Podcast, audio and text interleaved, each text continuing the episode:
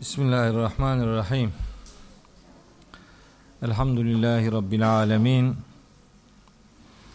Ve salatu ve selamu ala seyyidina Muhammedin ve alihi ve ashabihi ecmain. Bugünkü derste Mücadele suresine başlayacağımızı ifade etmiştik iki ders öncesinden. Geçen ders Kur'an'dan hayata diye bir konuşma yapmış olduk. O nedenle bu Müzzemmil suresine başlayamadık.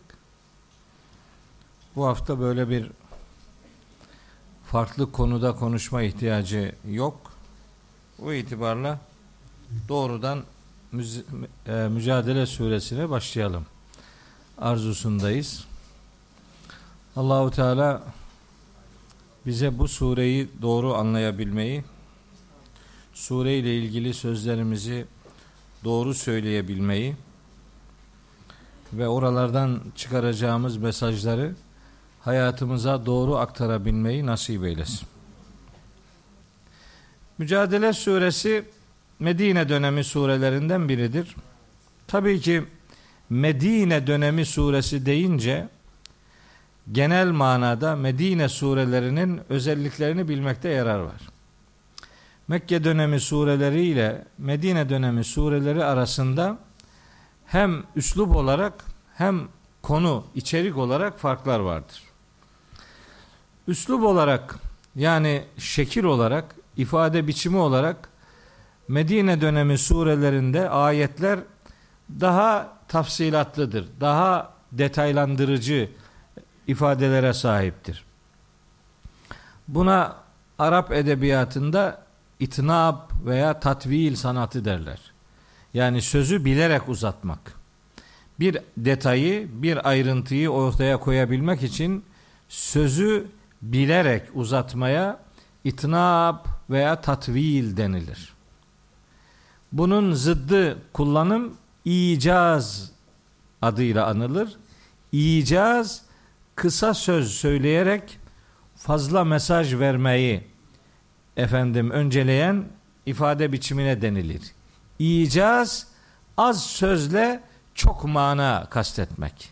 Vecize kelimesi vardır Türkçe'de. İşte bu kökten geliyor vecize.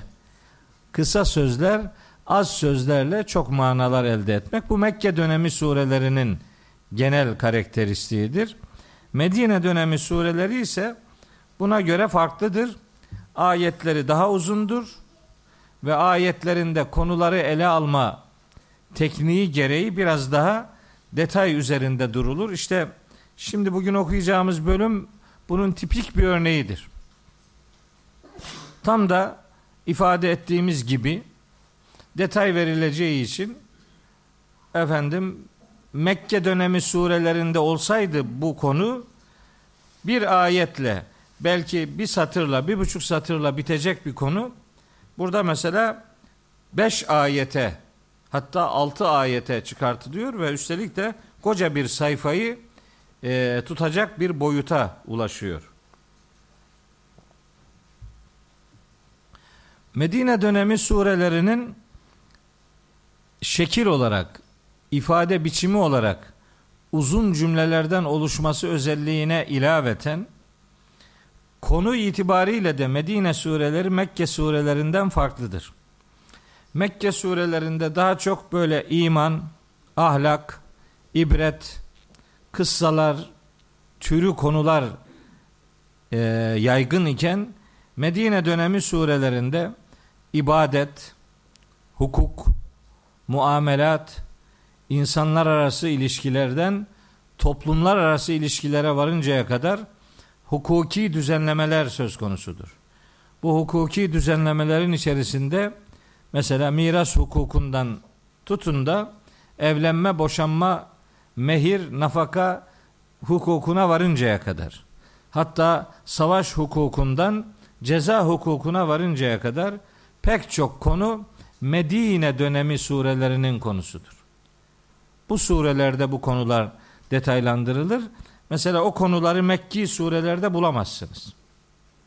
İbadetlerin detaylarını, hukuki düzenlemelerin detaylarını, milletler arası, toplumlar arası, uluslararası ilişkilerin nasıl gideceğini, savaş hukuku ile ilgili meseleleri, ceza hukuku ile ilgili prensipleri Mekke dönemi surelerinde bulamazsınız. Bunlar Medine dönemi surelerinin konularıdır.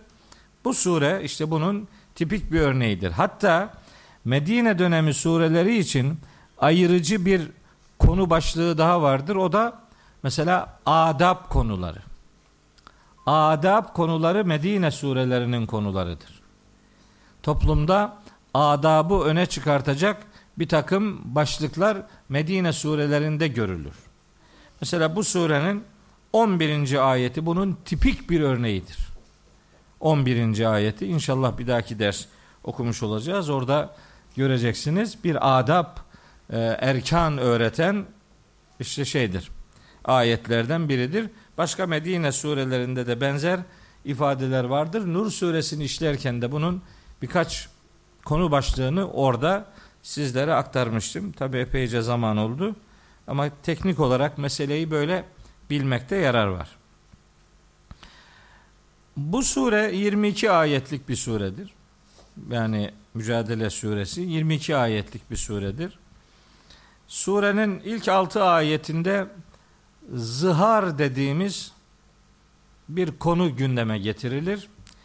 Bu konu Ahzab suresinin dördüncü ayetinde o da uzun bir ayettir. O ayette bir cümleyle de olsa kendisine değinilen bir konudur. Ve ma ceale ezvacekumul lai tuzahirune minhunne ümmehatikum diye geçer.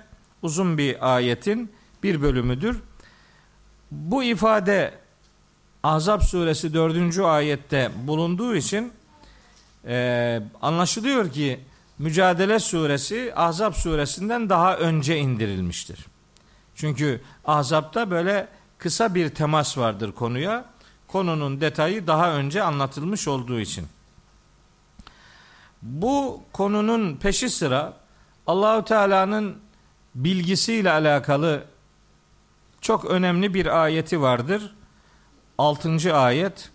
Cenab-ı Hakk'ın her şeyi en ince detayına kadar bildiğini ifade eden harika bir yedinci ayeti vardır ki bu yedinci ayetteki anlatım Kur'an'da başka hiçbir ayette yoktur. Bir tek burada vardır. Böyle bir detay başka bir ayette yoktur. Onu da bir dahaki ders inşallah sizlere aktaracağım. Daha sonra böyle gizli konuşma, özel konuşma, özel buluşma anlamında necva diye bir kavramı vardır. 7, 8, 9, 10. ayetler bu konuyla alakalıdır. Peygamberimizle özel konuşma arzusu düzenleyen ayetler 12 ve 13. ayetleridir. Bu ayetlerde peygamberimizle eğer özel konuşmak istiyorsa bir insan e, bir sadaka sunması ondan istenir. Bununla ilgili bir düzenleme vardır 12 ve 13. ayette. 11. ayeti biraz önce söyledim bir adab öğreten ayettir. Adab yani toplumda mesela e, yani yaşlı, hatırlı biri geldiği zaman ona yer verme ile alakalı bir ayettir. Adab ayetidir. Yani şöyle safları sıklaştırın, araya bir kişiyi daha alın anlamında onlara gösterilecek bu müsamahanın Allah katında önemli bir derece elde etme vesilesi olduğu üzerinde durulur. Daha sonra Cenab-ı Hakk'ın kendilerine gazap ettiği yani emirlerini ve prensiplerini itibara almayanlara Cenab-ı Hakk'ın ağır bir azap hazırladığı ve onlara dünyadaki şımarıklıklarının mahşerde hiçbir yarar sağlamayacağı üzerinde durulur. Daha sonra Allah'a ve peygamberine savaş açanların dünyada nasıl alçak bir duruma düşürüleceği haberi verilir ve peşinden 21. ayette bir sünnetullah üzerinde durulur. Yani Allah hükme bağlamış, yazmıştır ki ben ve peygamberlerim mutlaka galip geleceğiz. Bu ifadeyle alakalı birkaç ayet daha var Kur'an-ı Kerim'de. Ama böyle keteballahu diye Allah kesin hükme bağlamıştır diye bu konuyla ilgili bu netlikte ayet sadece burada vardır. Keteballahu le aglibenne ene ve rusuli. Yazdı Allahu Teala hükme bağladı ki ben ve peygamberlerim mutlaka galip geleceğiz. Bu ifade sadece burada var.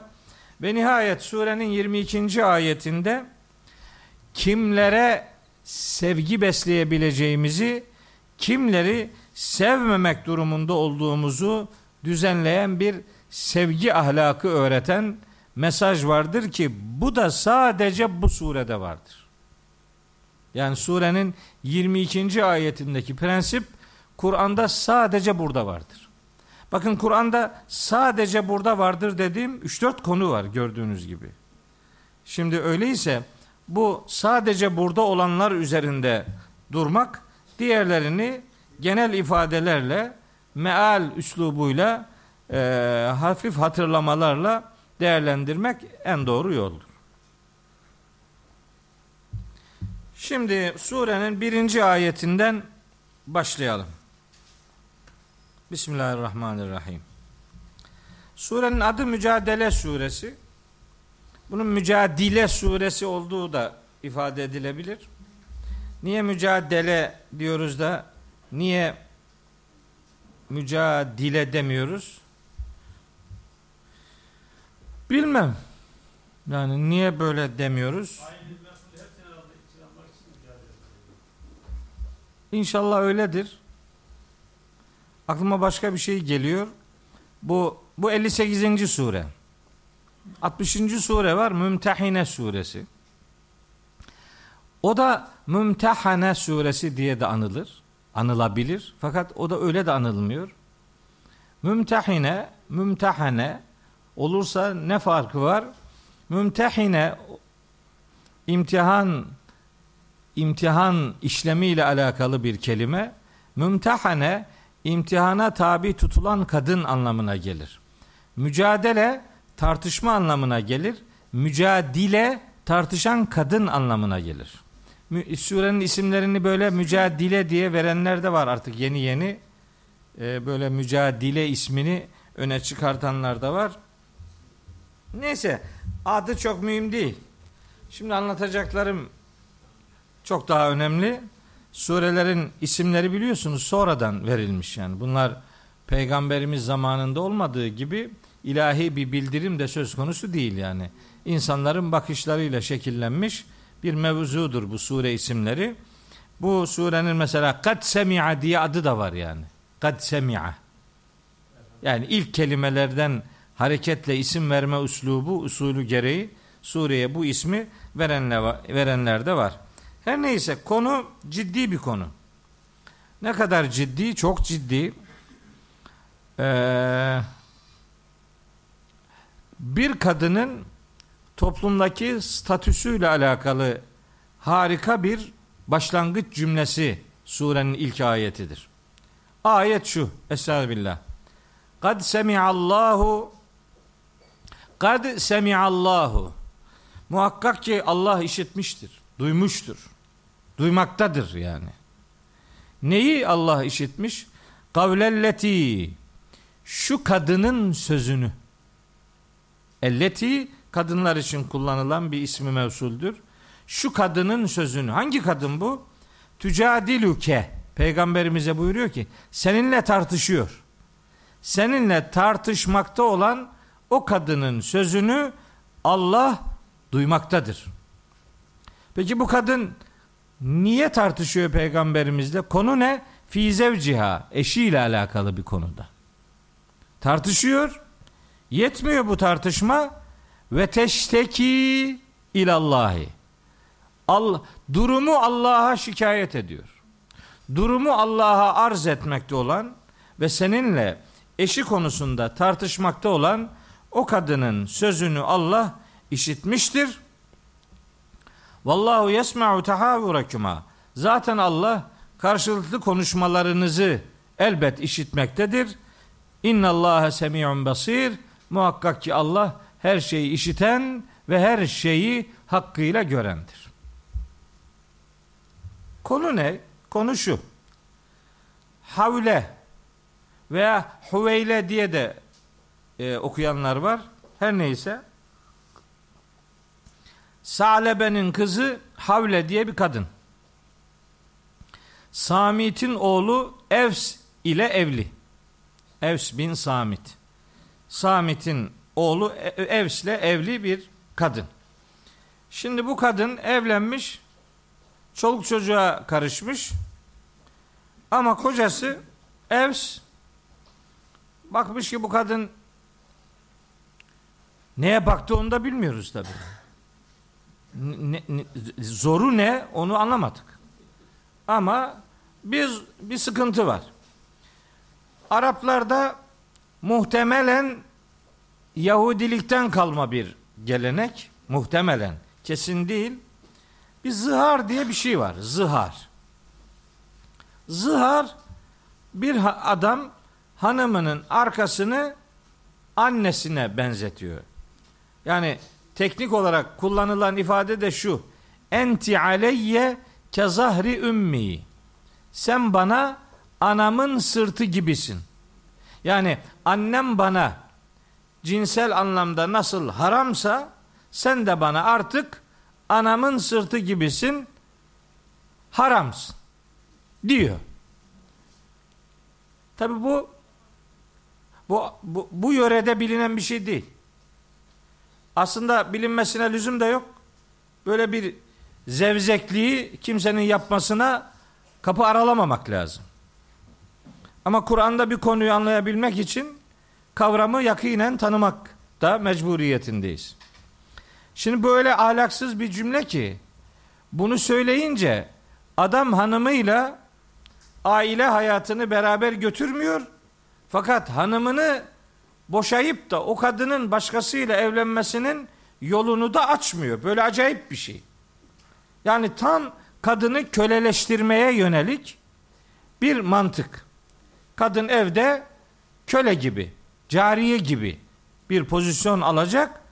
E bu cariye yani elinde hürriyeti olmama manasında cariye. Yoksa biliyorsunuz Araplar ve Müslümanların kahır ekseriyeti cariyeyi istedikleri gibi değerlendiriyorlar. Bu öyle bir cariye de değil. Acayip bir şey. Kadın diyor ki ya Resulallah bu ev bana zihar yaptı. Durumumuz ne olacak diyor. Peygamberimiz de demiş ona ki konuyla ilgili ayet yok. Sen eşine haramsın. Yapacak bir şey yok. Kadın ısrar ediyor. Nasıl olur diyor ya. Ben bir şey yapmadım ki. Bir ahlaksızlığım yok. Bir terbiyesizlik yapmadım. Bir karşı çıkışım yok. Bir su istimalim yok. Hiçbir suçum yok. Niçin böyle bir muameleye tabi tutuluyorum? Peygamberimiz yapacak bir şey yok. Diyor. Yok ayet gelmeyince ne yapacak yani? Geleneğin verdiği kararla peygamberimiz de onu o kadına iletiyor. Sen eşine haramsın diyor. Ha kadın tabi böyle korkunç bir mağduriyetin eşiğinde olunca Allahu Teala daha bu tartışma devam ederken yani aradan günler aylar geçmiyor. Bu tartışma devam ederken işte bu dört ayet geliyor. Yani kadın peygamberimizle böyle konuşmaya devam ederken bir anda peygamberimizin yüzünün böyle değiştiği ve hani bir sevgi müjde ifade eden bir görüntünün onun yüzüne yansıdığı naklediliyor. Oradan hareketle de işte bu ayetler gelince kadınla ilgili harikulade bir haklılık fetvası Mücadele suresinin ilk ayetlerine yansıtılmış olacak. Şimdi ne olacak kısmı 2, 3 ve 4. ayetlerde geliyor. Ben şimdi o ayetlere başlamadan bu ayetten bugün ne anlamalıyız noktasına birkaç şey söylemek istiyorum. Biz bu ayetten önce şunu anlıyoruz. Bir kadın o dönemde hani orta çağda kadının ne olduğu ile alakalı soruya kimse olumlu bir cevap veremiyor. Yani onun insan olup olmadığının bile tartışıldığı pozisyonlardan söz ediyor Orta Çağ.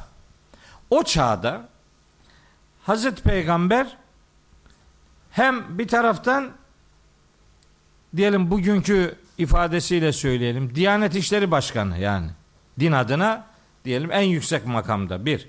İki bir taraftan Cumhurbaşkanı, devlet başkanı yani. Bir taraftan Genelkurmay Başkanı, ordu komutanı. Şimdi böyle üçlü bir pozisyonu var peygamberimizin ve ona karşı bir kadın çıkıyor bir konuda çatır çatır tartışma yapabiliyor. İslam ve kadın konusunu istismar edenlere ufak bir selam gönderelim. Bugün herhangi bir kadının Diyanet İşleri Başkanı'yla böyle bir tartışma üslubuna girebileceğini tahayyül edebiliyor musunuz? Ulaşabilir misin başkanı? Cumhurbaşkanının yanına gidebilir misin? Kaç tane kapı geçeceksin? Genelkurmay Başkanı'nın semtine uğrayabilir misin? Şimdi Kur'an ve kadına çarpık bakışın savunucuları aslında bunu söylerken bile az vicdanları olsa böyle bir sözü söylememelidirler.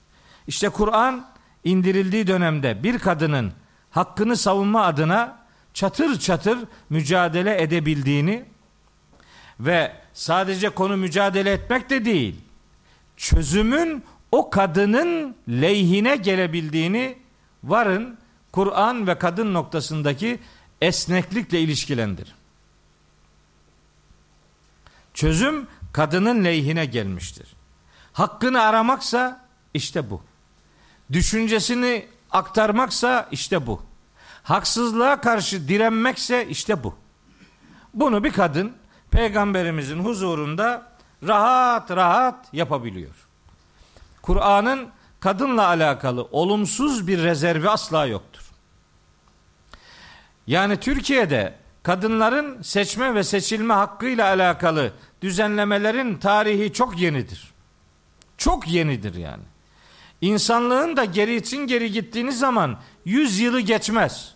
Başka hani adına medeni denen ülkelerde de bu durumun geçmişi şöyle bir 100 sene civarında ya vardır ya yoktur. Ama 1432 yıl önce geldi bu sure. 1432 yıl önce geldi. Hani 1436'ya girdik ya Muharrem ayına bu sene yeni. Oradan hesap etle 1432 diyorum. İşte Kur'an'ın kadınla ilgili pozisyonu budur. Şimdi biraz sonra bir ayetteki bir kavramdan hareketle bunu destekleyen başka şeyler de söyleyeceğim. Ama bilelim ki Kur'an ve kadın noktasında başımızı öne eğecek herhangi bir utanılacak konumda değiliz. Ama tabi bizim Kur'an'la ilgili konuşanlarımız da mesela bu ayeti okurken meseleye buradan bakmıyorlar ki. Meseleye zihar odaklı bakıyor. Bir kadının hakkını arama noktasındaki esnek pozisyona nasıl getirildiğiyle ilgilenmiyor. Yani bakarken ayet gözümüzün içine baka baka diyor ki bak burada bir kadın hakkını arıyor, fikrini söylüyor, düşünce özgürlüğü var, ifade özgürlüğü var, ısrar etme özgürlüğü var. Devlet başkanıyla çatır çatır mücadele edebiliyor. Biz ayetin bu kısmıyla ilgilenmek durumundayız. Ama böyle bakmıyorlar. Burayı bir zıharla ilişkilendiriyorlar. Daha kötüsünü size söyleyeyim. Ne yaptıklarına dair çok daha kötü bir şey söyleyeyim.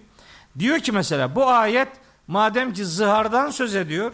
Yani zıharla alakalı bir şeydir. Zıhar tarihsel bir e, olaydır. Dolayısıyla bu ayet tarihsel bir ayettir. Güne dair söyleyecek bir sözü yoktur deyince ayet gündemden düşüyor. Yani bu ayet acaba bugüne ne diyor sorusunu sormuyor artık daha. Bitti bu iş. Niye? Ayet tarihsel oluyor. Ne tarihseli ya? Ayetin tarihseli olur mu? Eğer tarihsel olsaydı bu ayette kadının adı geçerdi. Bu ayette adamın adı geçerdi.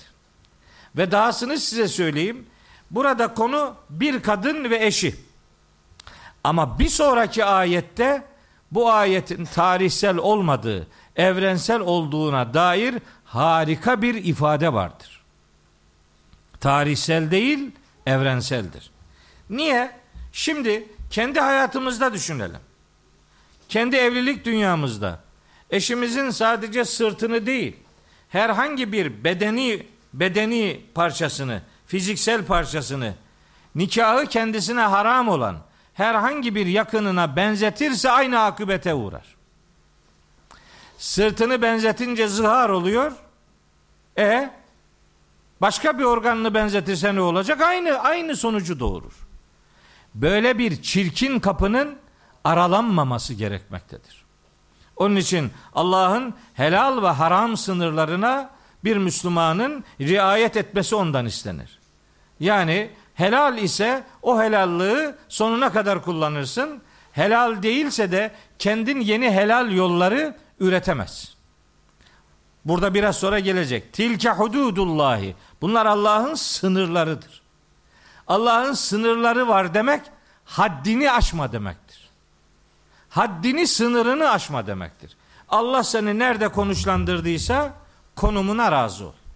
Başka başka işlerin içerisine girme. Evet. Burada şimdi kadının kendi hakkını araması hürriyeti var dedik. Bir şey daha var burada. Ne var? Demek ki peygamberimiz de son derece şefkatli, son derece yufka yürekli, son derece alçak gönüllü bir insan ki sen benimle kim oluyorsun da tartışıyorsun demedi. Şimdi buradan bugüne dair çıkacak bir şey yok mu? Yok mu? Bu şimdi bunu din adın din adına konuşanlara uyarlayın. Şimdi ben siz beni tanıyorsunuz.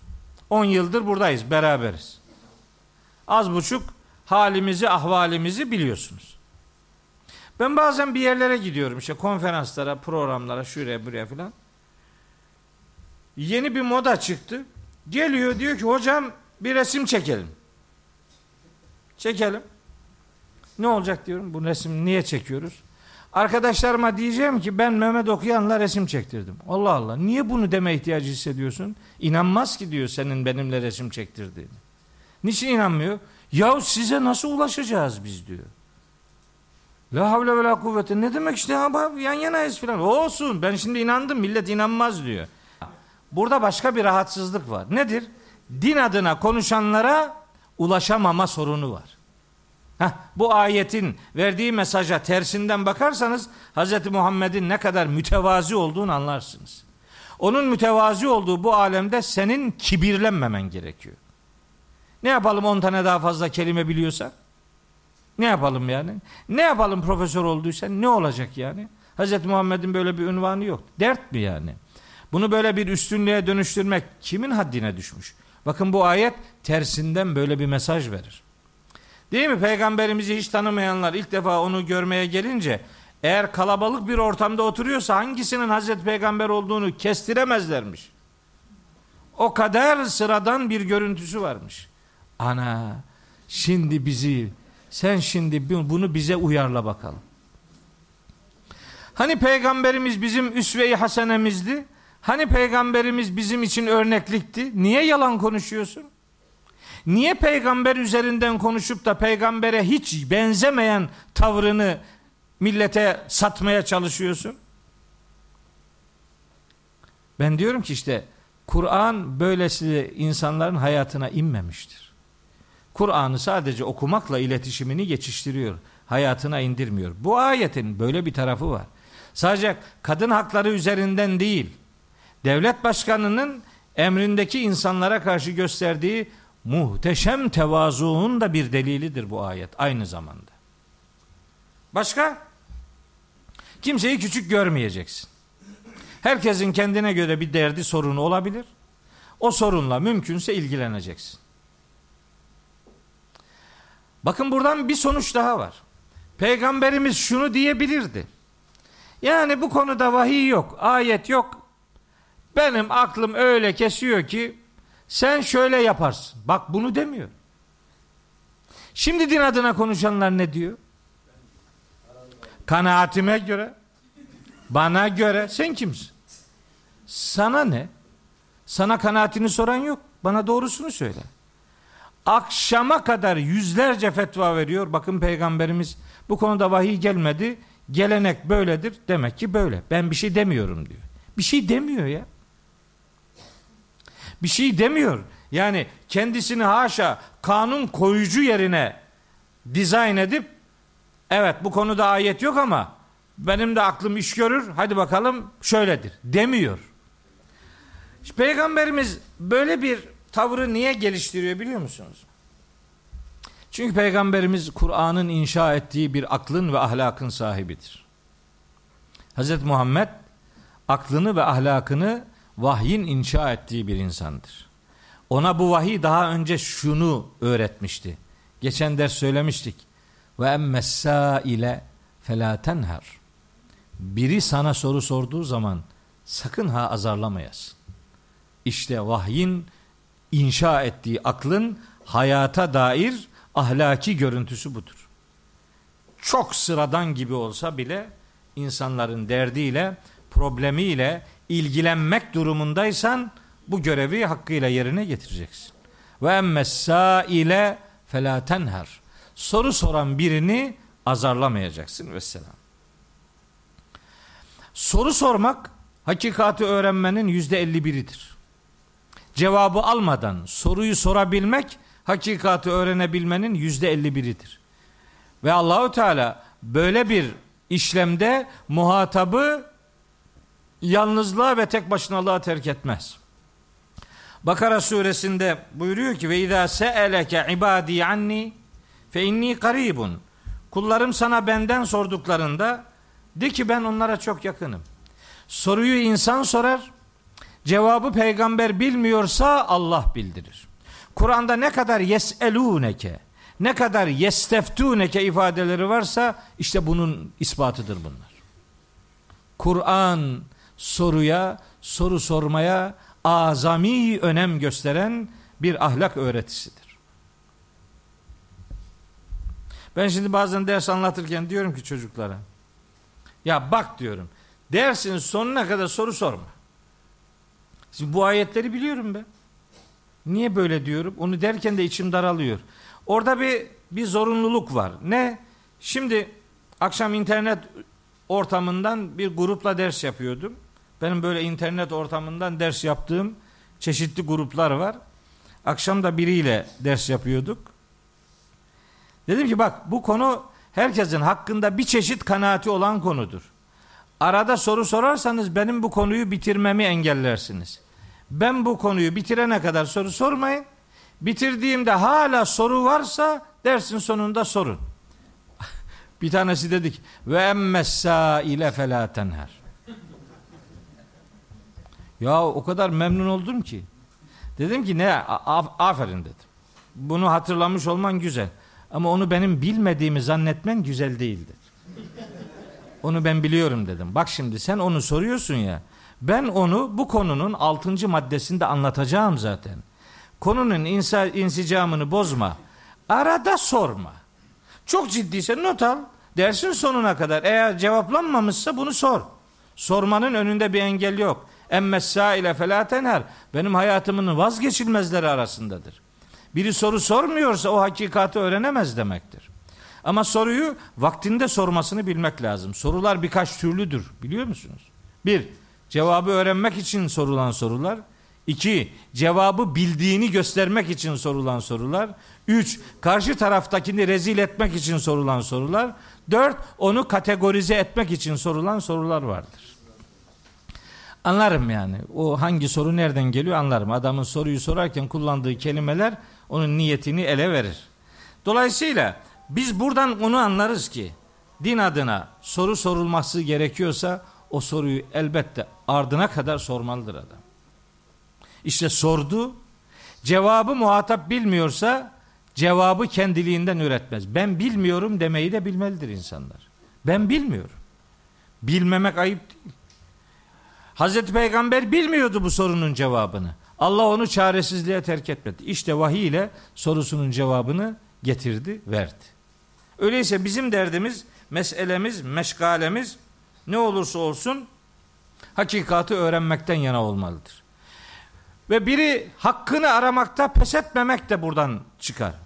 Kad semi'allahu kavlelleti tes'eluke fi zevciha.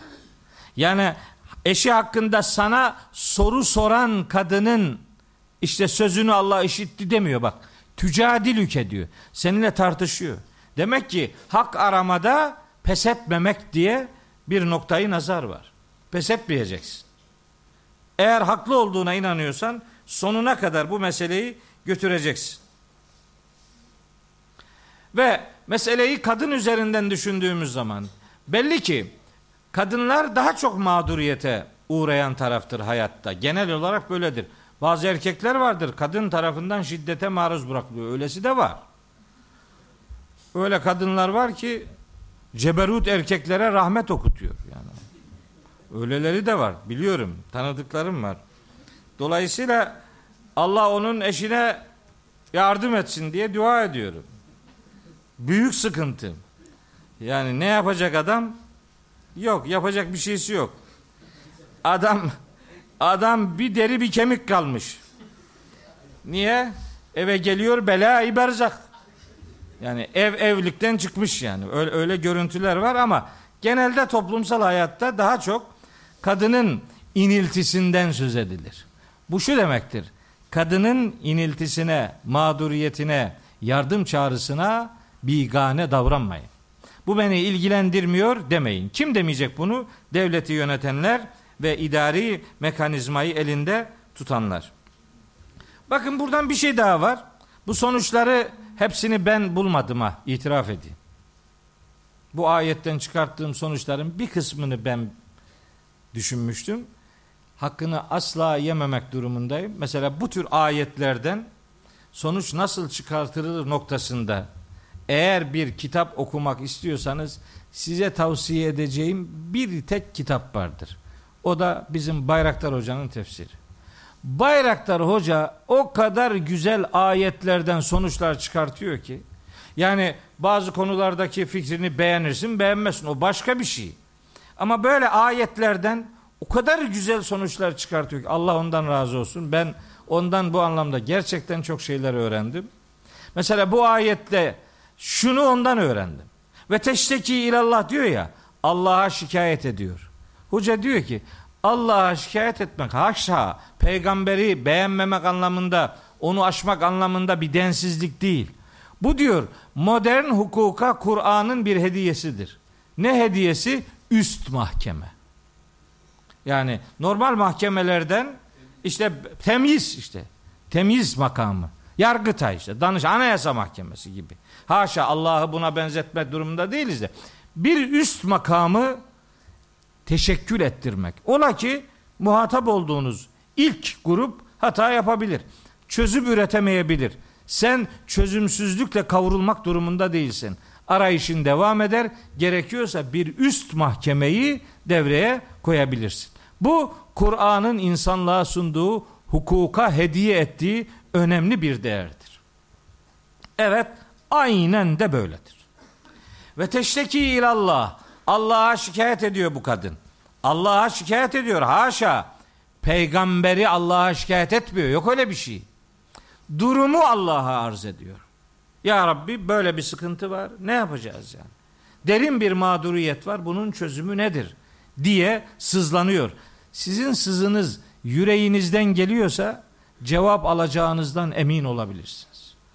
Allah cevabını bir çeşit size ulaştırır. Bunu efendim unutmayın. Mesela bu ayet bize bir şey daha öğretiyor. Ne öğretiyor? Genel geleneksel öğretiler mutlaka sorgulanmalı. Bunların doğru mu yanlış mı olduğu noktasında arayışların içerisine girilmelidir. Böyle geldi böyle gitsin. Hayır. Öyle gelmiş olabilir ama öyle gitmek zorunda değil. Genel ahlaki ilkeler kaynağını eskiliklerinden almazlar. Kaynağını yani doğruluk değerini referans verdiğin birinci kaynaktan alırlar. Vahiyden geliyorsa doğrudur. Eskiden böyle geliyor demek bu meseleyi çözüme kavuşturmaz. Geleneksel öğretiler mutlaka sorgulanmalıdır. Bakın işte geleneksel öğretide bu hanım eşine haram algılanıyordu. Allahu Teala böyle bir kabulü reddediyor ve bunun haramlık üretmeyeceğini, bunu söyleyen adamın kendi başına iş açmış olacağını bir takım ekonomik ödenekler üzerinden bir yükümlülük altına girdiğini ifade ediyor. Genele, geleneksel öğretiler sorgulanmalıdır. Bunların doğru mu yanlış mı olduğu noktasında akıl yormak durumundayız. Bunu özellikle ayetten öğreniyoruz diyelim. Bakın burada bize peygamberimizi de tanıtıyor Allahu Teala. Hem mütevaziliğini tanıtıyor hem de eğer vahiy bir konuda vahiy yoksa bir insan peygamber bile olsa bir yanlış şey söyleyebilir. Eğer vahiy yoksa, vahiy gelmemişse elbette doğru şeyler, elbette vahyin inşa ettiği aklın sözlerinde mutlak doğruluk aranır ama bu yüzde yüz ölçü değildir. Bir takım yanlışlıklar da söz konusu olabilir. Öyleyse salt akla güvenerek sadece benim muhakemem yeterlidir. Ben kendime göre her türlü efendim yargılamayı, değerlendirmeyi yapabilirim diye böyle bir toptancı mantığın insan hayatında onun başını taşlara çarpmasına sebep olabileceğini bu vesileyle ifade etmiş olalım. Evet. Başka daha şeyler daha var. Mesela Vallahu yesma'u tahavurakuma. Allah sizin konuşmalarınızı işitiyor. Ne demek bu? Diyor ki Allahu Teala. Bak sizin sizin sizin konuşmalarınızı dinliyor. Küma ikinizin bir hak ve hakikatin elde edilmesinde peygamberle ona soru soran aynı hitabın içerisinde muhatap alınabiliyor. Bir daha söylüyor bakın. Kad semi'a diyor kadının sözünü duydu. İki vallahu yesma'u tahavvurakme bir daha gene kadının sözünü işitmekte olduğunu bir daha vurguluyor. Önemine binaen istismar edileceğini bildiği için kulların kadınlarla alakalı algılarında büyük sorunlar olduğunu olacağını bildiği için habire vurguluyor ve insanların bu noktada zihinlerini yeniden inşa etmek durumunda olduğunu beyan buyuruyor. Bu ayet bu cümle bize bir şey daha öğretir. Başka bazı öğretilerde Allahü Teala kainatı yarattı altı günde. Altıncı günün öğleden sonrasında yoruldu. Sept gününde, sept yani tatil günü, cumartesi istirahata çekildi. Allah'ın yorulması diye bir şey yok. Allah'ın istirahati diye bir şey yok. Niye? Ve la yauduhu hifzuhuma. La ta'khuzuhu sinetun ve la nevmun. Allah yorgunluktan da, yorulmaktan da, uyumaktan da, uyuklamaktan da, bir şeyin korunmasını üstlenmekten de filan asla yorulmaz. Onun öyle bir tanımı söz konusu değildir. Bakın Allah demek ki bu ayetin bize öğrettiği şey şu. Allah demek ki her an hayata müdahildir. Vallahu yesma'u tahavvurakum aynı zamanda bu demektir. Allah her an hayata müdahildir. Şeyde diyor ki Rahman suresi 29. ayette Yes'eluhu men fis semavati vel ardı.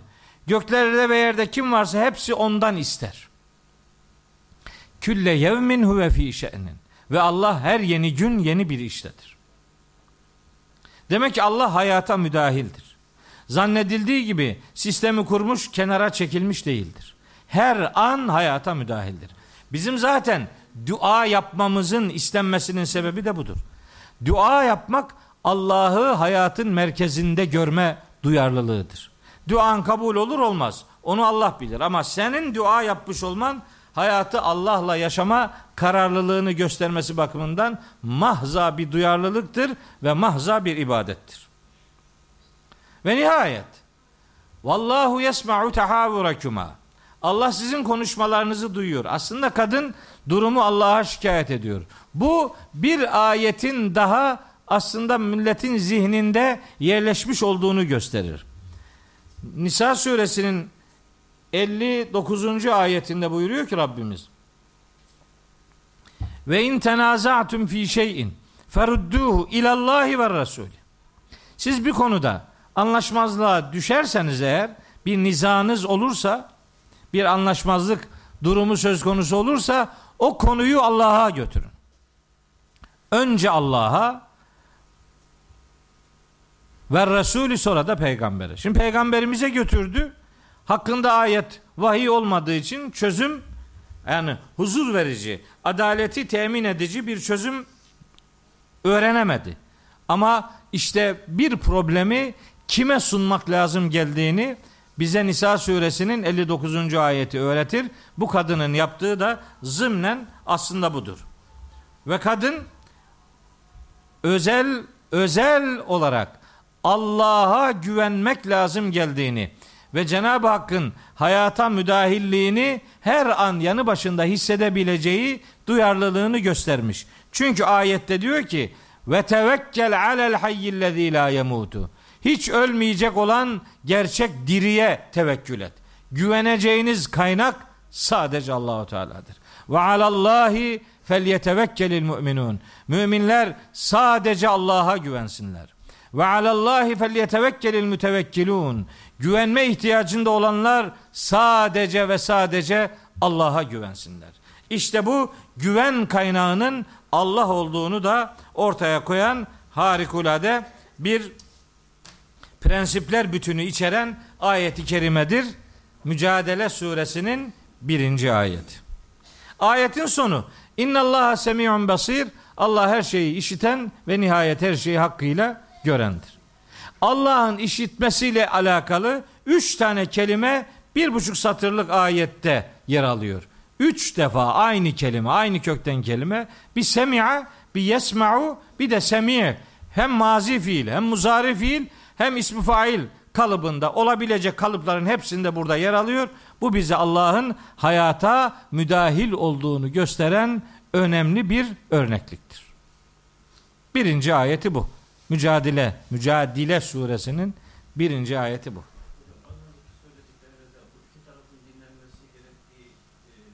De tabi, tabi. Yani savunma hakkı ve iki tarafı da dinleme. İki tarafı da dinlemek bir niza varsa tek tarafı dinleyerek karar verilmez. Bana şimdi soru soruyor mesela böyle aile hukukuyla alakalı soru soruyor. Öyle bir şey anlatıyor ki diyorum ki ya bu senin anlattığın doğru olamaz ya. Bu karşındaki adam böyle bir şey demiş ve yapmış olamaz. Mümkünse bunu eşinizle beraber gelin de birlikte diyor. Yok olmaz diyor. Ha olmazsa biz bir sıkıntı var yani. İki tarafı da dinlemeden karar vermek doğru karar vermeme anlamına gelebilir. Kararı Allah verdi. İkisini de duyuyor Allahu Teala. Peygamberin ne dediğini de duydu. Kadının sorusunu da duydu. Tartış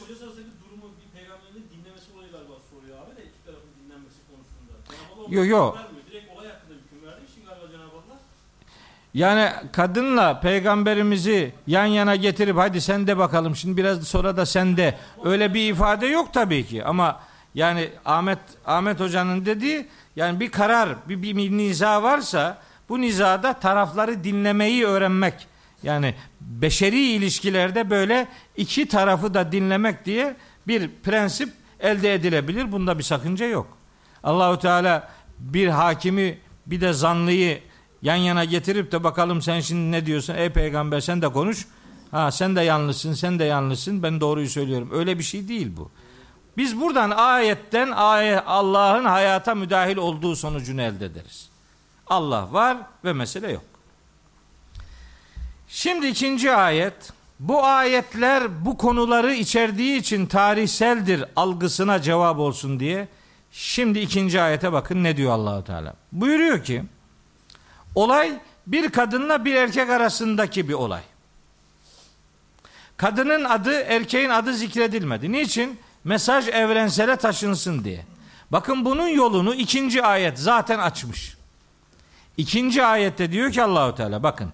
Ellezine yuzahirune minküm min nisaihim ma hunne ummahatihim İçinizden hanımlara zihar yapmakta olanlar şunu bilsinler ki zihar yaptıkları kadınlar onların anneleri değildir. Sen bana anamın sırtı gibisin demeyle bir kadın senin annen filan olmaz diyor Allahu Teala. İn ümmehatuhum insanların anneleri illellâi velednehum. Onları kim doğurduysa otur. Anne doğurandır. Kim kimi doğurduysa o onun annesidir. Bu zıharla alakalı bu kapıyı kapatıyor Allahu Teala. Yani sen nasıl bir benzetme yaparsan yap senin eşin senin annen olmaz. Böyle haksız isimlendirmelerle kalkıp bir yerlere varmaya çalışmayın. Böyle bir yol yol değildir. Ha biz annelik kurumunu Kur'an çerçevesinde biraz daha yakından bakınca biz iki tane daha anne olduğunu biliyoruz. İki anne daha var.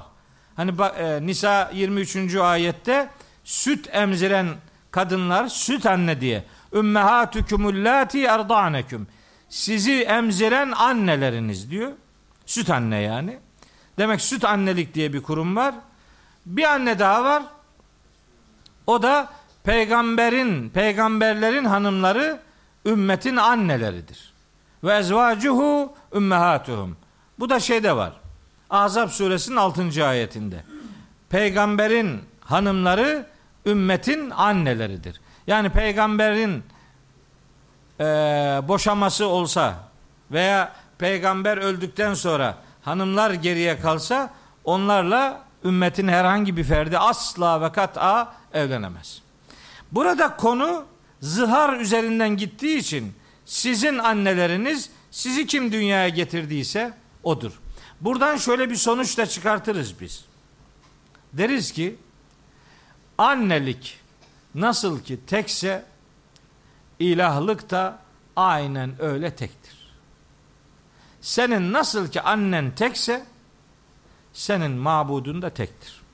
Hiçbir anne nasıl anneliğini başka biriyle paylaşmazsa Cenab-ı Hak da tevhid dairesinde tekliğini başka biriyle paylaşmaz. Onun için Kur'an'da en çok eleştirilen üzerinde durulan konulardan biri şirktir. Çünkü Allah ilahlığını, mabutluğunu başka bir varlıkla asla paylaşmak istemez. Anneler var içimizde çocuğunu başkasıyla paylaşamadığı gibi Cenab-ı Hak da ilahlığını başka putlarla, aracılarla kim olursa olsun asla paylaşmaz. Şimdi konu bir kadın bir erkekle alakalı. Nüzül sebebi belli. Havle ile Evs arasındaki bir olay. Ama hükmü evrensele taşımak için bunun herkesle alakalı bir durum olduğunu ortaya koymak için ikinci ayetteki zamirler, fiiller, kullanılan edatlar hep çoğul getirilmiştir. Yani ellezine yuzahirune diyor bakın. Mesela şöyle diyebilirdi. Ellezî yuzahiru deseydi bir kişi olurdu. Ama ellezine yuzahirune dediğine göre çoğunluğa taşıyor. Cemi. Her kim böyle yaparsa. Demek ki Kur'an'ın bu hükmü evrenseldir. Tarihsel değildir. Buradan benzer yanlışlıkları da hiç kimsenin yapmaması öğütlenir. Kim kimin annesidir? Kim doğurduysa o çocuğunun annesidir. Gerçi bu ara bu işte biraz karıştı ben size söyleyeyim. Taşıya, taşıyıcı anneler var. Acayip bir şeyler yapıyorlar ya. Yani bildiklerimiz de allak bullak oluyor. Taşıyıcı anneliği biliyorsunuz, biliyor musunuz? İşte güya güya işte hücreler belli şeylerden anne baba adaylarından alınıyor güya. İşte bir kadının rahmine yerleştiriliyor. İşte o rahimde büyüyor çocuk. Sonra doğuyor. Kimin çocuğu şimdi bu? Taşıyıcının mı? Asıl hücrenin sahibi olan kadının mı? Hala o hücre kimin? O da Allah bilir yani. O, o asıl sorun orada. Yani o hücrelerin nasıl olduğu biraz sıkıntılı. Ama böyle çok nadiren yaşanan olaylar bunlar. Neticede sünnet yani genel yaygın bir uygulamaya dönüşmediği için biz anneler çocuklarını dünyaya getirenlerdir kısmıyla yetinmek durumundayız. Başka böyle yaratılışa müdahale anlamına gelebilecek bu tür örnekler bizim ayetlerden öğrendiğimiz genel sünnetullahı böylece kabul etmemize mani değildir. Bazı arıza örnekler vardır. Çünkü bakın Kur'an'da mesela hitaplar ya kadına ya erkeğe yöneliktir. Erkek kadın. Erkek veya kadınlığı noktasında karışıklık olanlar da var. Hunsa deniyor onlara. Öyleleri de var. Şimdi adam diyor bunu nasıl gömeceğiz filan. Bu nasıl bunu bunun cenaze namazına nasıl niyet edeceğiz? Allah'ın kulu diye niyet edersin olur biter. Ne oldu yani? Çok mu zordu yani? Allah'ın kulu desin cinsiyet göndermesi yapmazsın yani. Zaten cenaze dualarını okurken cemaatin tamamına yakını cenaze duasını bilmediği için dua yerine Fatiha okuduğu için orada herhangi bir zamir değişikliği de yok. Hiç dert değil yani. Biz genel yaygın pozisyon neyse onun üzerinden fikir üretmek ve konuları öyle algılamak durumundayız. Şimdi ayette diyor ki ve innehum bu insanlar yani eşlerine zihar yapanlar le yekulune münkeren minel kavli. Sözün en çirkinini söylüyor bu adamlar. Ve zura ve olduğu gibi yalan konuşuyorlar. Münkeren minel kavli sözün en çirkin olanı. Münker marufun zıddıdır. Maruf hakikattır. Hakikatı bilgiye, bilince ve vahye dayalı olan iyiliklere maruf denilir. Doğru şeylere maruf denilir. Münker de bunun zıddıdır. Yani ne kadar bir çirkinlik içeriyorsa işte bu söz öyle bir çirkin sözdür ve zura. Yani bu söz mahza yalandır. Ve inna Allah le'afuvun gafurun. Muhakkak ki Allah bağışlayan ve merhamet edendir. İnsan böyle bir hata yaptıysa eğer bir tevbe ihtiyacı içerisine girdiyse böyle bir sözü söyledi diye hayatın her alanı artık bunun için zindan olmak zorunda değildir. Bir bağışlanma kurumu vardır. O kuruma insan müracaat ederse Cenab-ı Hak bağışlayıcı, affedici olduğunu ayetin sonunda getiriyor. Ayetin sonunda getirilen sıfatlar ayetin içindeki mesajla yakından alakalıdır. Yani mesela önceki ayette innallaha semi'un basir dedi. Ama o önceki ayette innallaha semi e, alimun basir demedi. Niye? Çünkü konu duymayla alakalıydı. Sıfat öyle geldi. Burada da bir hata vardır. İnsanların bir bağışlanma arzusu söz konusu olabilir. Onun için Allahu Teala ayetin sonunda bir afuv yani affedici sıfatını bir de gafur bağışlama, mağfiret etme sıfatını getiriyor. Afuvun gafurun. Burada birkaç defa söylediğimi çok iyi hatırlıyorum. Bağışlanma ile alakalı Kur'an'da kullanılan kelimeler bağışlanma ile alakalı. Kur'an'da kullanılan kelimeler üç tanedir. Bu kelimelerin üçü de Tegabun suresinin 14. ayetinde peş peşe gelir. Ve in ta'fu ve tasfahu ve tağfiru. Bağışlanma ile alakalı üç kavram vardır. Biri af, biri safh, biri de mağfiret. Af, safh, S-A-F, setha, safh. Öbürü de mağfiret. Aralarında fark var mı? Var tabi. Fark olmasa yan yana niye gelsinler? Af, birine kabahatini söyleyip hak ettiği cezanın da ne olduğunu göstererek onu bağışlamaya derler. Yani adam iyi biterler. Yaptığın yanlışlıklar şunlardır. Bu yanlışlıkların karşılığı olan azap da işte şudur. Ama bak seni bağışlıyorum demek aftır. İkincisi saf. Bir adama kabahatini söylersiniz ama hak ettiği cezayı söylemezsiniz. Bak şunu şunu şunu şunu yaptın. Bunları bilmediğimi zannetme. Ama seni affediyorum. Cezasının ne olduğunu söylemeden sadece özüre konu meseleyi bildiği veya itiraf ettirilmesi sağlanır. Bu saf. Mağfiret ise en güzelidir. Bir adama yaptığını da hatırlatmadan hani derler ya sen geç sen geç diyorsun işte o mağfiret. Tamam senin sorunun yok. Burada da afuvun gafurun. Demek ki öyle adamlar var ki bir sarsılacaklar, affedilecekler ama şöyle bir silkelenecekler. Öyleleri de vardır ki gafur sıfatına mazhar olacak. Hiç sorgulamadan Allahu Teala onları bağışlayabilecektir. Ayetin sonundaki mesajlar ayetin içiyle yakın anlam irtibatına sahiptir. Devam ediyoruz. Üçüncü ayet. Vellezine yuzahirune min nisaihim. Aa, şimdi adamlar diyelim ki bak gene çoğul. Hüküm evrensel. Tarihsel değil, tarihsel yok. Hüküm evrensel. Çoğul geliyor. Vellezine yuzahirune min nisaihim. Hanımlarına zihar yapanlar. Zihar neymiş anladık mı ziharı erkekler? Sakın böyle bir yanlışlık yapmayın. Şimdi hanımlarına zihar yapıyor. Thümme sonra da yaudune lima kalu. Buyur. Pişman oluyor. Önce bir zihar yapıyor. Bir ortalığı yıkıyor. Thümme yaudune lima kalu. Sonra da söylediklerine geri dönenler. Yani zihar sözünün önüne gelenler. Pişman olanlar yani. Ne yapacak bu? Fetehriru rakabetin bir köleyi azat edecek ceza, kefaret. Ne zaman ne zaman bu köleyi azat edecek? Min kabli en yetemassa. Eşiyle birlikte olmadan önce bir köle azat edecek. Yani normal aile hukuku, aile ilişkisi devam etsin istiyorsa bunun bir kefareti var. Zalikum tu'azune bih. Allah böylece size vaaz ediyor. Yani size öğütlenen davranış bu. Bir köle azat edeceksiniz. Vallahu bima ta'melune habir.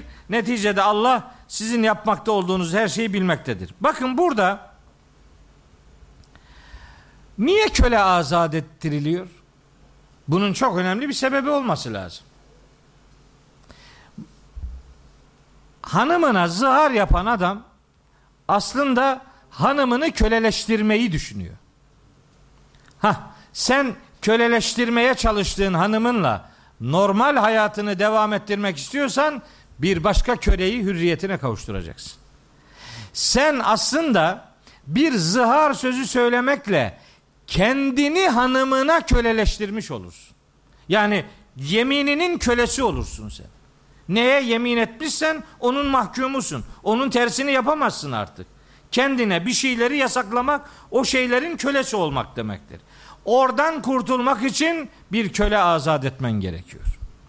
Hem kendini kurtaracaksın hem hanımına yaptığın bu zulmün karşılığını ödeyeceksin. Zihar kadını köleleştirmektir. Onu normal standarda dönüştürmek için bunu söyleyen adamın bir ekonomik müeyyideyi kefaret olarak ödemesi lazım. Kefaret nedir? Kelime olarak kefaret kefere kökünden geliyor. Kefaret işte herhangi bir cezai müeyyidenin örtücüsü olan şeydir. Cezayı örten yani müeyyideyi örten, kaldıran anlamına geliyor. Bir köle azat edecek. Biz tabi bunu bu köle azadını başka yerlerde de biliyoruz. İşte bunun Sarp yokuşu aşmayla alakalı Beled suresinde köle azadı var. Hataen adam öldürmenin kefaret seçeneklerinden biri köle azat etmektir. Yalan yere yemin etmenin seçenek dört seçeneği var. Dördünden bir tanesi köle azat etmektir. Niye köle azat etmek? Zekat verilecek insanlar arasında sekiz grubun arasındaki örneklerden bir tanesi köle azat etmektir. Mesela kölelikten kurtulmak isteyenlerin mükatebe dediğimiz anlaşmasını yapmak ilahi bir emirdir. Kurtulmak isteyen kölelere ekonomik yardım yapmak işte ilahi prensiplerden biridir. Neyi gösterir bu? Bu, bu, bu konuda dokuz tane Kur'an'ın dokuz tane şeyi vardır. Sunduğu prensipler bütünü vardır. Kölelik ve cariyelikle alakalı. Dokuz tane prensibi vardır. Bunlar neyi gösterir? Bir, köle edinmeyeceksin. İki, varsa ortalıkta kölelik bunu bitireceksin. Bunu peygamberimiz hayatında bitirmeye çalışmış. Ama o vefat ettikten sonra daha artan şiddetle mesele çok daha korkunç boyutlarıyla maalesef kendi hayatımızın içerisine girdi. Oysa Allahu Teala bu çirkin kurumu bitirmek için bu prensipleri getirmişti. Yoksa zihar yapmanın kefareti niye köle azat etmek olsun ki? Onun olsa olsa kadından bir özür dilemesi veya kadına ekonomik bir efendim hediyede bulunması gibi bir çözüm akla gelebilir. Ama değil. Hem adam öldürmenin, hem zihar yapmanın, hem yalan yere yemin etmenin bir seçenek olarak hatta ilk seçenek olarak seçenek olarak ortaya konulan çözümü köle azat etmektir. Mesele bu kurumun ortadan kalkmasını, Müslümanların gündeminden çıkmasını sağlamaktır. Peki olmadı. Yok köle yok. Ya köle yok veya köle azat edecek kadar ekonomik durum yok. Ne olacak? Bu adam eşiyle normal hayatına devam edebilecek mi? Hayır. Üçüncü, dördüncü ayet. Femellem yecid.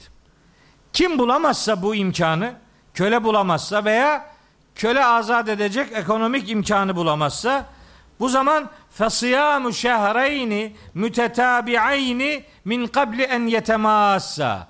Eşiyle birlikte olmadan önce iki ay peş peşe oruç tutacak. Bu ne demek? Niye iki ay peş peşe oruç? Çünkü bu adam karşı taraftaki insanı suçsuz yere hayatın en önemli gereklerinden birini birkaçını gereksiz yere bir haramın konusu yapmış. Hiç hakkı olmayan bir müeyyide ortaya koymuş. Şimdi bunu yaptıysan bunun karşılığı iki ay peş peşe oruç tutmaktır. İki ay peş peşe oruç tut, aklın başına gelir bir daha böyle kelimeler kullanmaz. Olmadı. İki ay oruç tutabilecek kadar imkanı yok adamın. Sağlığı el vermiyor vesaire. Yırttı mı bu? Yok. Femen lem yestati. Buna da gücü yetmiyorsa fe itamu sittine miskina. Bu defa da 60 fakiri doyuracak. Evet. 60 fakiri doyuracak ekonomik imkan tabi bir köle azadına göre çok basit bir iştir. Köle azadı demek ki piyasası oldukça yoğun bir piyasaymış. Ona gücü yetmiyor. Sağlığı el vermiyor. 60 gün peş peşe oruç da tutmuyorsa bunun üçüncü onun uygulaması istenen şey 60 fakiri doyurmaktır. Bu da bize aslında Kur'an'ın toplumda fakirliği bitirmek gibi bir gündemi olduğunu öğretir. Bak bunu hanımına vermeyecek. Bunu başka zenginlere falan vermeyecek. Herhangi bir yere vermeyecek. Miskine verecek. Miskin kimdi? Bakın feitamu sittine fakira demiyor. Miskina diyor. Çünkü miskin miskin fakirlik kendisinde mesken tutmuş adama derler. Beled suresinde açlıktan, yoksulluktan karnı toprağa yapışmış adama miskin denilir. Onların toplumdan o halin giderilmesini istiyor Allahu Teala. Seçeneklerden üçüncüsü bu. Bu ayet aslında bu ve benzer ayetler aslında Kur'an'ın hukuka hediyelerinden biridir de aynı zamanda. Ne? Hakime yetki vermek. Yani derler ya mesela filanca suçun cezası diyelim 3'ten 9 3 yıldan 9 yıla kadar hapis. Niye 3 yıldan 9 yıla kadar diyor? Niye böyle bir zaman aralığı var? Yani ya 3 yıl olsun ya 9 yıl olsun. Niye böyle bir aralık var? Bu aralığın olmasının sebebi hani hafifletici sebepler olabilir. Bir cezai uygulamada bir efendim imkansızlık söz konusu olabilir. Bu imkansızlığın önüne geçmek için hukukta böyle ceza aralıkları vardır. Bunların kaynağı da Kur'an'da sözü edilen bu tür suçlara önerilen ceza seçenekleridir. Yani bunun Kur'ani arka planı vardır. Bu meseleyi öyle görmek durumundayız. Bu seçenekler aslında neyi gösterir? Bir, bir taraftan da zalike li tu'minu billahi ve rasulih. Bunun böyle olmasının sebebi bu hükümler müminlere uygulanır bunu öğretmektir. Kafirlere bu cezalar uygulanmaz. Kafir kafir olduğu için zaten hani okula kaydolmayan öğrenci okulun müeyyidesinden sorumlu olmayacağı gibi bunlar onlara hitap etmez. Sizin Allah'a ve peygambere iman etmeniz için bu bir çözümdür. Litü'minu iman etmiş olmanız nedeniyle Allah'a ve peygamberine iman etmeniz nedeniyle bu bir çözümdür. Hatta bunları uygulamak sizin imanlı oluşunuzun bir ispatı da olacaktır. Yani bunlardan birini yapıyorsanız imanlı olduğunuz da anlaşılacak. Bunlardan birini yapmıyorsanız sizin imandan yana sorununuz vardır şüphesini akla getirebilir. Evet. Ve tilke hududullahi. İşte bu konuda Allah'ın sınırları bunlardır.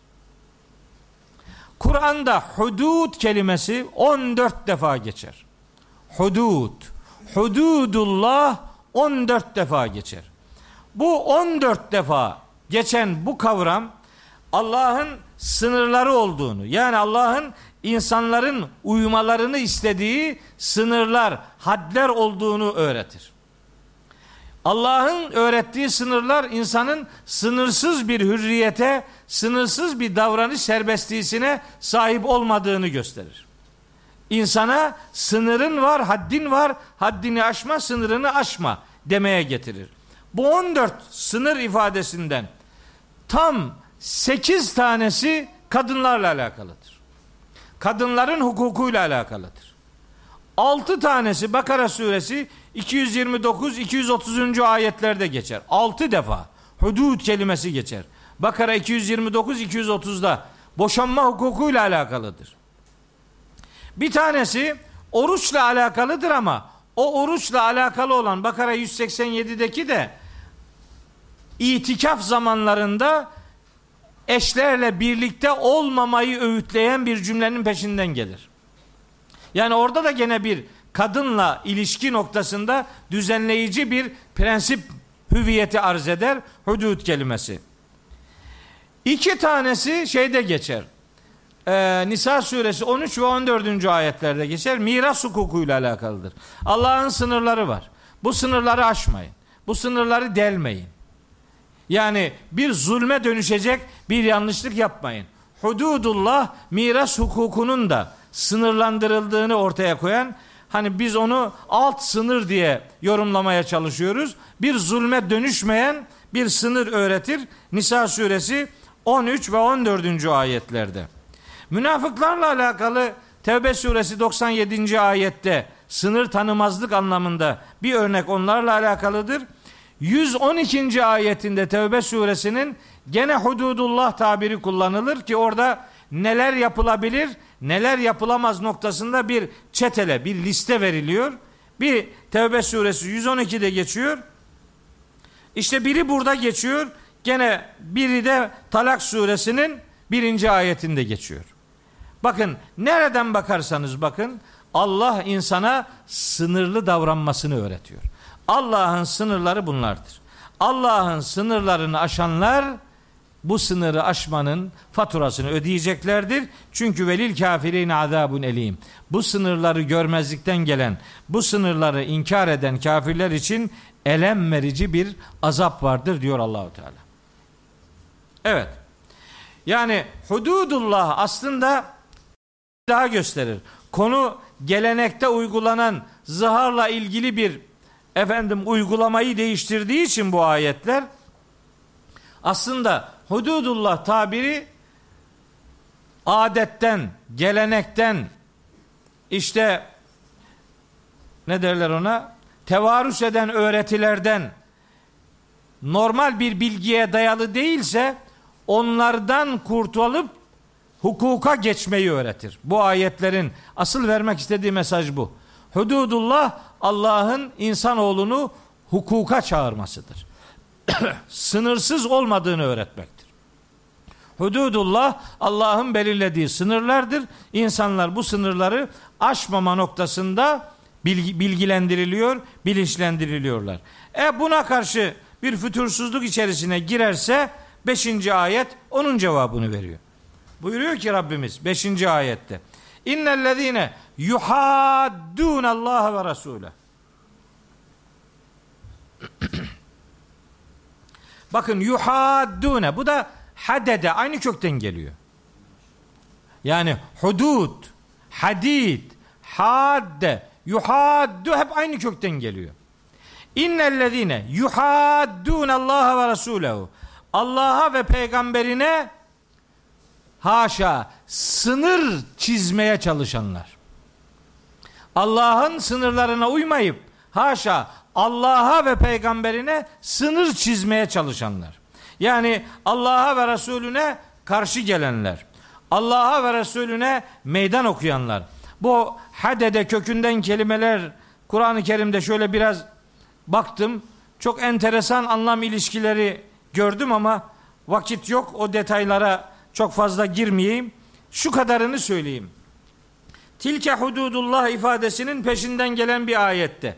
İnnellezine yuhaddun Allah ve Resulehu ifadesi Allah'a ve peygamberine karşı gelenler Allah'a ve peygamberine meydan okuyanlar diye tercüme edilmiş. Kanaatimce böyle tercüme etmek yerine kelimenin kök anlamını da kullanarak Allah'a ve peygambere sınır çizmeye çalışanlar. Müslim Allah'a teslim olan adamdır. Mücrim Allah'ı teslim almaya çalışandır. Hududullah'a itibar etmeyenler Allah'a ve peygamberine sınır çizmeye çalışanlar böyle bir cüretin içerisine girenlerdir. Peki ne olacak bu adamlar? Kübitu. Bunlar rezil edileceklerdir. Kema kübitellezine min kablihim. Kendilerinden önce nasıl ki bir takım insanlar böyle rezil rüsva edildiler, bunlar da rezil rüsva edilecekler. Niye? Çünkü ve kad enzelne ayatin beyinatin. Biz bunlara apaçık ayetlerimizi indirdik. Hakikat ulu orta meydanda durmasına rağmen bunlara itibar etmeyenler sınırını bilmeyenlerdir. Sırrını, sınırını bilmeyip Allah'a sınır çizmeye çalışanlar aslında bir küfrün muhatabıdırlar. Velil kafirin azabun mühin. Böyleleri için yani Allah'a sınır çizmeye çalışan nankör adamlar için aşağılatıcı bir azap vardır.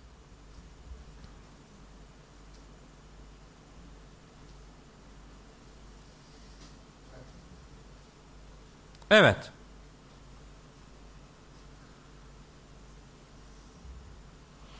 Allah'a sınır çizmeye gayret edenler.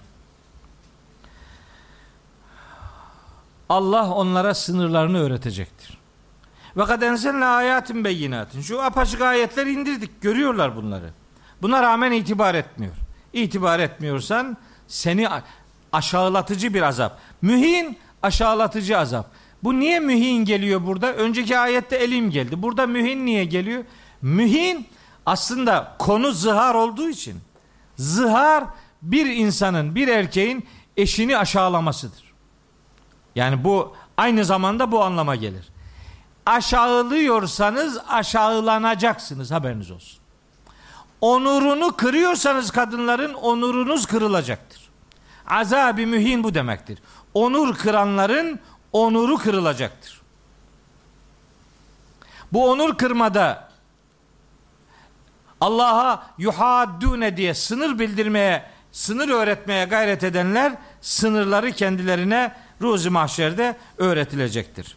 Ne zaman bunlar için o mühin, aşağılatıcı, onur kırıcı azap ne zaman gelecektir? Yevme yeb'asuhumullahu cemiyen.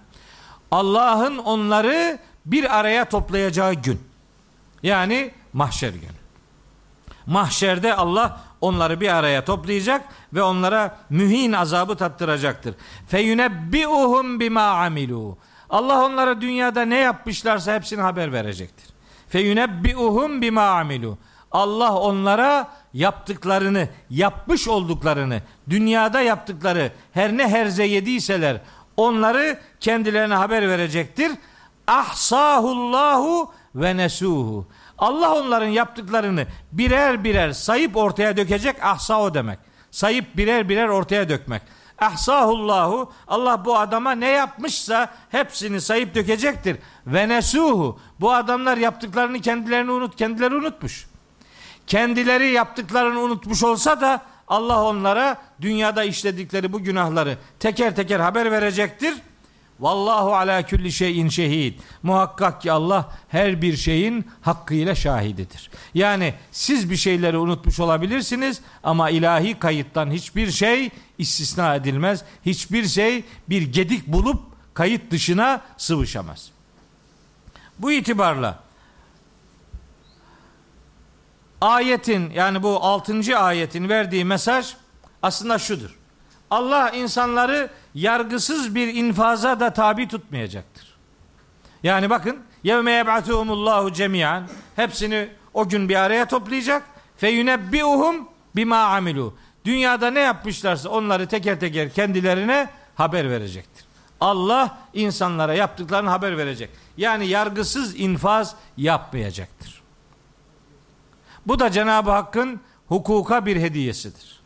Yargısız infaz ilahi sistemde asla cevaz bulmaz. Kur'an mahşer sabahı yedi aşamanın yaşanacağını öğretir. O yedi aşama biri diriltilme, biri toplanma, biri Allah'a sunulma, dördüncüsü de bilgilendirilme aşamasıdır. İşte o bilgilendirilme aşaması dediğimiz dördüncü aşamanın delillerinden biri bu ayet-i kerimedir. Allah bilgilendirecek ama hak ettiği insanların hangisi neyi hak ettiyse onlara da hak ettiğinin karşılığını öbür alemde vermiş olacaktır. Evet. ilk altı ayetlik pasajı Mücadele suresinin bu anlattığımız hususiyetlerden ya da anlatmaya başladığımız hususiyetlerden oluşmaktadır. İnşallah bir sonraki ders sureyi bitirecek bir okuma ile 7. ayetten 22. ayete kadarki bölümü bir sonraki ders sizlerle okumaya gayret edeceğiz. Bu vesileyle bir dahaki buluşacağımız derse kadar hepinize sağlık, afiyetler diliyorum. Allah yar ve yardımcınız olsun.